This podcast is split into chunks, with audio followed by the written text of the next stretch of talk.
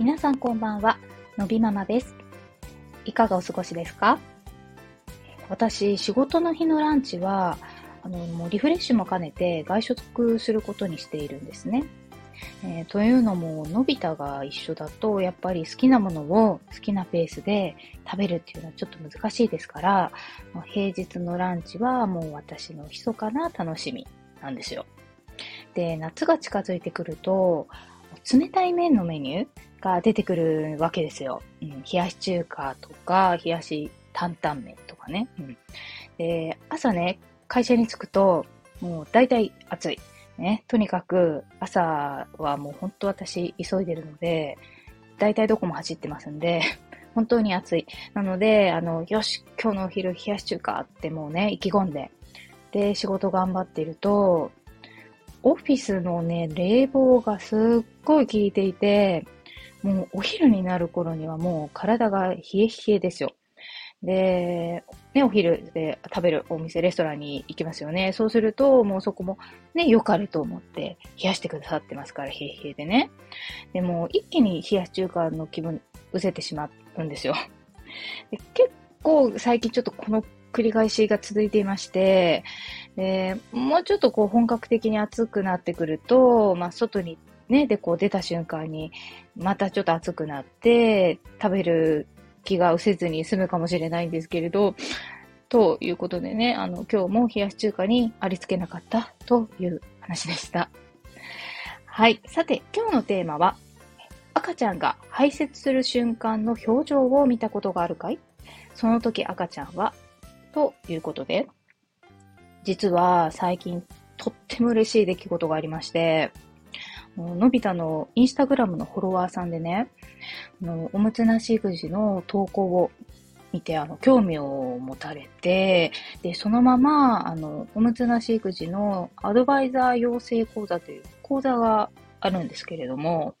以前、だいぶ昔に私も受けてるんですけど、で、あの、それも受けてくださったっていう方がいらっしゃるんですね。うん。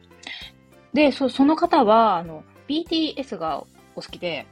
なので、あの、のび太のアカウント最初見つけてくださったきっかけは、その BTS を踊るのび太の動画から見つけていただいたんですよね。うん。それで他の投稿も見てくださってっていう感じなんですよ。で、いや、そう、BTS でややっぱり偉大で、あの、この踊るのび太の動画からアカウント見つけてくださった方が多分一番多いと思うので、いやーね、本当人気者違うなって本当思っていてですね、本当そこから繋がったご縁でおむつなし育児にもたどり着いていただいたっていう感じなんですけども、うん。それでね、あの、定期的にこう、メッセージくださるんですよ。で、そのお子さんもダウン症がある方で、で、今、生後9ヶ月なんですけれども、ま、最近おむつなし育児をまあ始められて、ま、トイレに連れて行くと、ま、ちゃんと排泄すると。うん。しかもこう、ふわーとか、はーとか、なんか、とってもこう、あー気持ちいいっていうような声と表情をしていると。うん。それで、あの、あの、のびおママさんが、あの、言っていた通りで、本当感動しましたっていうふうにね、おっしゃって、いやーね、本当そんなね、お話教えていただいてありがとうございます。ということで、あの、こちらこそ本当に感動します。なんてね、話をしていましたら、なんとね、その、おトイレの動画を送ってくださったんですよ。で、いや、ね、そんな人様のね、お子様のプライベートなね、現場なので、ちょっとね、拝見させていただいても恐縮なんですけれども、あの、ちゃんと動画はあの削除いたしますんで、ということで、ちょっと拝見させていただいたんですけれども、あの本当にね、あの、もう当然お見せできないの残念ですけれども、本当にその、おしっこが出た後、本当にね、本当にニコってするんですよ。本当に嬉しそうなのね。うん。で、私、もうはっきり、はっきり聞こえましたよ。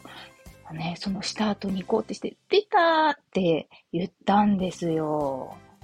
ね。ダウン症児で9ヶ月ね、ね、言葉遅いと言われてますけど、まあ、絶対確かに、もうね、言ってました。私、も聞きましたんでね、承認になりたいと思います。彼の初めての、えー発語は9ヶ月です。うんで、そう、それで、のび太ね、同じぐらいの時、どんな感じだったかなって、こうちょっと振り返ってみたんですけど、のび太は、まあ、2ヶ月の時からそのおむつに頼りすぎないおむつなし育児というものをしてきましたと。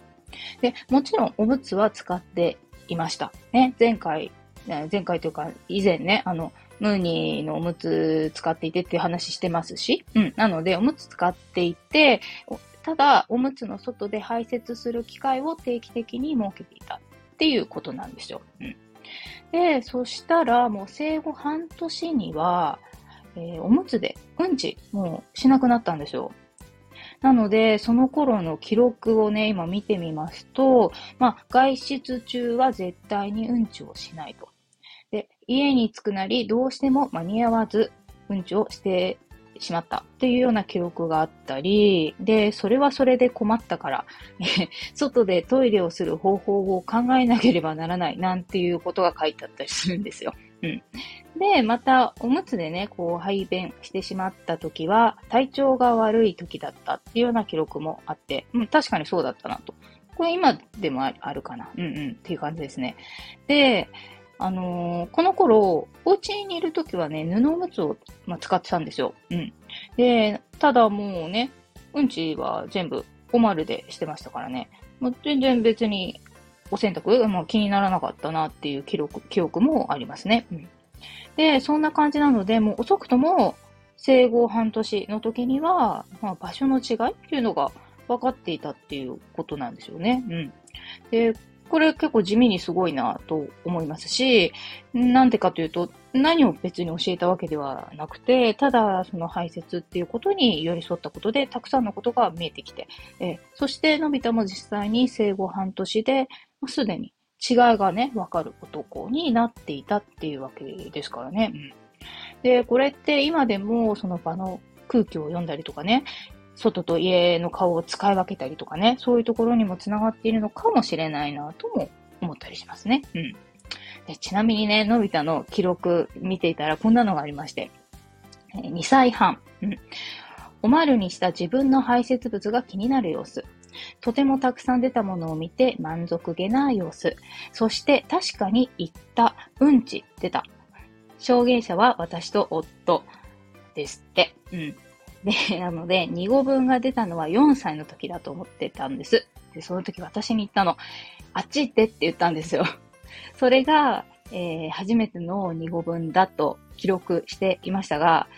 ちょっと修正しましょう。2歳半でうんち出たが初めてだったようです。っていうか、まあ結局ね、その後、そういう、えー、すごく重わ、2号出たっていうのは当然なかったんだと思うんですよ。その時多分一瞬そういうのがあって、たまたま今記録を見ていて私も思い出したっていうようなレベルなので、まあ4歳がね、あの一番こう言い始めたのは確かに4歳だと思うんですけど、まあ先ほどね、9ヶ月のお子さんにしてもそうですけど、やっぱりそういう生理的なことが伴うと、ついこう言葉も出てしまうのかなというようなね、気もしてきたりしますよね。うん。そして、この排泄したら気持ちよくて、まあニコニコするって、おそらくどんな赤ちゃんでも実はしているんだと思うんですよ。でもそれに、まあ、気づいていないだけなのかもしれないと思ったりもしますよね。うん、要は、排泄のメカニズムっていうものを知って、その視点を持って接していくと、全然見えなかったことが見えてくる。うん。というのが、そうこのね、おむつなし育児というものの本当の醍醐味だと思うんですよね、私は。うん。ということで、今日はおむつなし育児のちょっといい話ということでしてみました。はい。